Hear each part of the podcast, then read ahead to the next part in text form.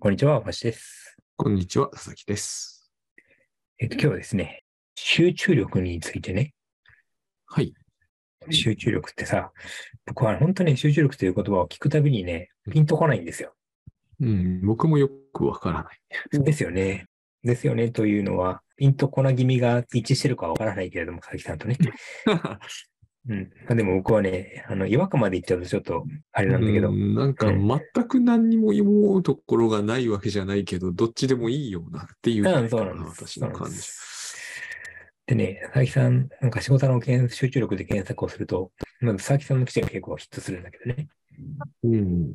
で、これはね、2021年、えーといつでも直ちに再集中する方法と、まあ、再が鍵括弧が入っていて、えー集中力が続きませんというお悩みはよくいただきます。今回その対策を考えますと。いうことで、まあ、デビッド・アーレンさんの言葉を聞きながらですね、仕事中に仕事と関係ないことが頭をよぎると、その瞬間にすでに集中を書いている。それでは私の言う、武道者の心構えから離れてしまうと。なるほど。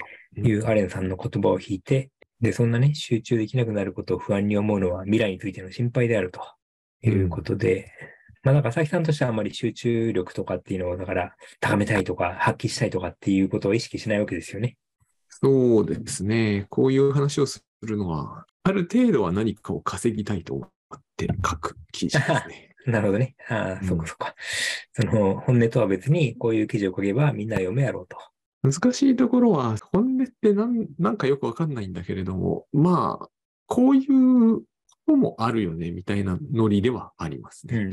仕事のはかなりその僕が書くとき、僕は仕事の書くときは商用に、商用ビジネスに寄せるっていう、それは良し悪しは関係なくっていう感じですね。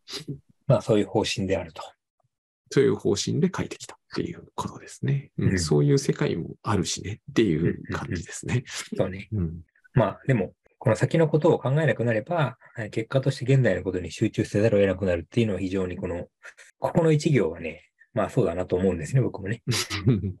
だから集中しようと、集中力を上げることに集中すると集中できないという、この矛盾というかね、うん。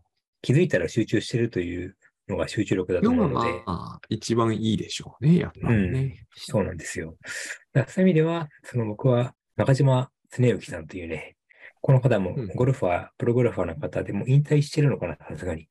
ああ、中島さんね、ジャンボ大崎の頃と近い。あそうそうそうそうじゃないですかね、さすがに。ね、そうですね。うんで、この方の名言として、まあ、どこで見たか忘れましたけど、中島さんの名言としてね、えー集中力というのは裏返すと言い訳をしないということ。自分はそれまで言い訳が多すぎたと。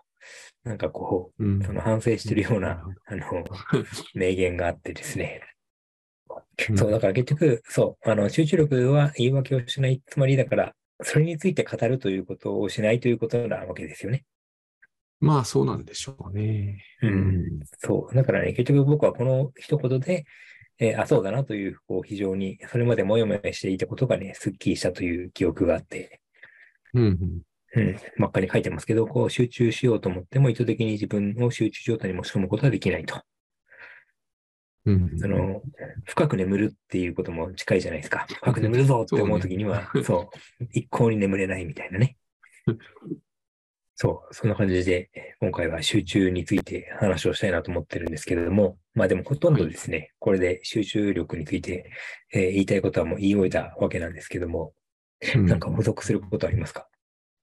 集中している状態を意識、意識、なんていうんですかね、集中している状態を覚えておくっていう感じですかね、僕のは。ん。あ、ということは、うんと、雨乞いの儀式みたいだね。これをすると、あの、雨が降ってくれるみたいなさ、ああ、そうね。そういう言い方をすると、そんな感じがしますね。はい。だから前回はこういうふうにこう祭壇を作ってね、ろうそくを立ててみたいなそういう儀式のセットアップをしたら、ちゃんと雨が降ったから、次回もこの感じでいこうみたいな、そのレシピ、レシピ化するみたいな、ね。そういう、こう、F、関関数的な世界ですよね。こうすればなるという理由は知らんけれども、こうするとなっていることが多いから、こうしておこうみたいな。そうそう。だから、あの、ここで、えーなんだっけ、あの、クラシックのこの曲を聴くとかね。そうそう。まあ、そういうようなことですね。うんそういうことというよりは、その自分が集中していた時の感覚というのを一応覚えておいて、少なくともそうじゃない時は集中してないんだなっていう感じを抱くっていう感じですね。なるほどね。で僕はね、この記事で言ってる通りっていうのはあの概要欄に書いておきますけれども、えー、集中力を高めなきゃとかね、それそれこそだからあのビジネス書で集中力の高め方みたいな本がたくさんありますけども、うん、そういうのはね、全くあのいらんと思ってるんですよね。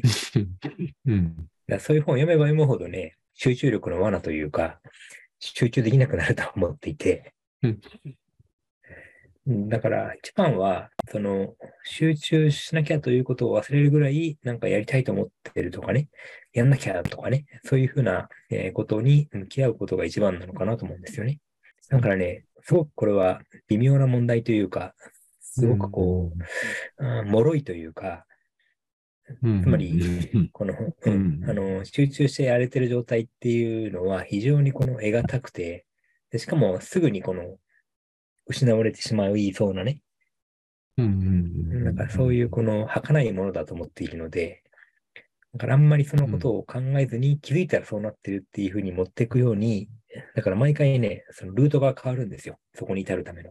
だからこの、この感覚がね、非常に正しく表現されているシーンがある映画があってね、それはあの、インセプションという映画があって、うんうん、で、あれはまあ夢の話なんだけれども、レオナルド・ディカプリオがですね、カフェで女の子と一緒にいるんだけど、夢の話をしてるわけですよ。で、今は実は夢の中にいるぞと。で、なんでかっていうと、どうやってこのカフェに来たか覚えてないだろうっていうふうに言った言われたときにハッとするっていうね。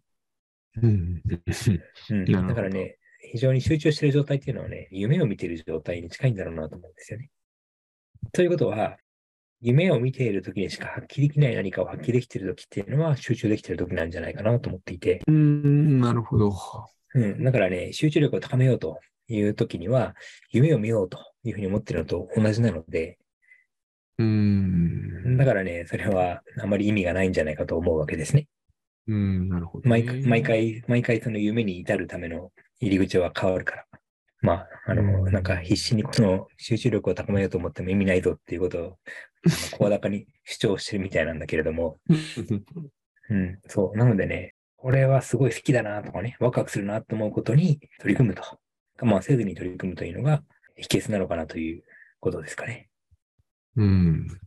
そういう意味では僕が、その、結局大橋さんと違いはないんですけれども、難しいんですよね。これをうまく言える気がしないんだけど、うん、平凡にやってるって感じですね。それはすごく僕は、あの、特徴的なのか知らないんですけれども、時々心がけてはいますね。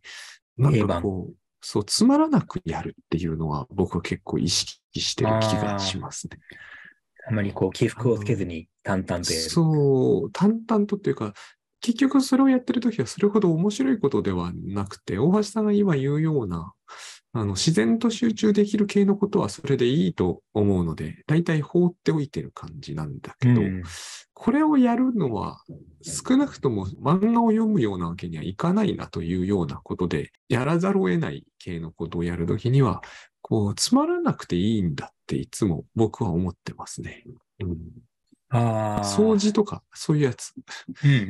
皿洗いとかで、うん、すごくつまらなくやればいいんだみたいな、そういうのが僕はすごいありますね。だから、ここをやるために、えっ、ー、と、ああしたりこうしたりとか、あんま、その辺が大橋さんと似てるっちゃ似てますね。似てるのかわかんないけど、あの、工夫しないんですよ。確かに、皿洗うときに、よし、じゃあ皿洗いのためのモードに入んなきゃって思わないですもんね。もなんだけど、例えば僕音楽聴きながらとかしないんですよ。うん。うん。なんか一人虚しくやる感じ。あ なんかこう、この、このつまらない、やりたくもなくめんどくさい感情のを、こう抱え込みながらやりますみたいな感じ。もう全然これを楽しむとか、高いそれこそその動機づけ高くやる気はないですっていう。あの、だからね、この辺すごく僕は、すごくグッドバイブス的じゃないなってよく思うんですよね。本気でやるとかも、全力でやるとかもないんですよね。なるほど。プレーンな感じでね。うんまあ、その、しょうがないからやるけど、やんないってこともないみたいな。うんとにかくやるから別にいいじゃんっていうような感じ。あーまさにそれ、掃除するときとかも同じですね。うん、なんかね、曇り空を眺めてつまんないなって思ってるような感じ。そういうメンタルであれば、何ら問題はない気がするんですよね。僕はね。だけど、これは商用ビジネス書向きじゃないんですよ、うんっていうそうね。テーマとしてはね。確かに。でも、絵にならないからね。そうそう。もう多分最も絵にならないんじゃないかなっていう感じがしますね。昔はもうちょっと違ったんだけど、これでもやれるからなって思うようになったって感じですね。あ、だから逆に言うとそれは、そこに至るために特別な手続きが必要ない状態にするってことじゃないですか？そうそう。そうすることが一番簡単にできる気がするんですよね。何の用意もいらないから。うん。ドレスコードがない状態ですね。うんそうそうそう。そういうことですね。うん。物理的にもね、その、朝起きたまんまの格好で僕は仕事をしてますから、まあ、そういうようなことですよ。うん。うん。それをね、ちゃんと出かけられる服装に着替えてからやりましょうっていうのも一つの考え方なんだけれども、うん。うん。うん。まあ、そのね、像にあったよね。そういう考え方ね。夢を叶える。像、そうそうそう。あありましたよね。なんかはいはい服装を整えてやるみたいな。うんうんあれ、あれがつまりライフハックだと思うんですよね。あでもあれをやることで、一手間増える気がするんですよね。だけど、その手間をかけることが商用向きってことなんですよね。そうです、そうです。絵になるからね絵になる。絵になるし、なんかそうだと、それを言うとできる気がするからっていうことがあるんだと思うんだ。ああ。ね、それがね、あの、言っても通り何もしなくてもできるよって言われたら、なんか、あの、ね、何の摩擦もないから。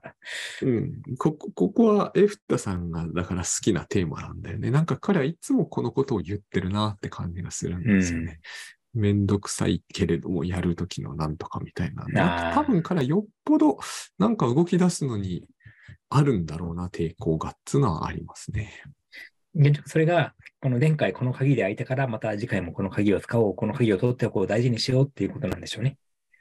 そうですね。それはやっぱりできることへのなんかこう不安はあるんでしょうねっていうのはありますね。だから、うんできるということ、集中できるということが特別なものとみなされてるんじゃないかな。そうね。あ、そして、まあ集中できなければあまりやりたくない。若い頃の方が確かにそういう気はしましたね。うんあれはどうしてなのかわかんないんだけどね。今の方が体力ないんだけど。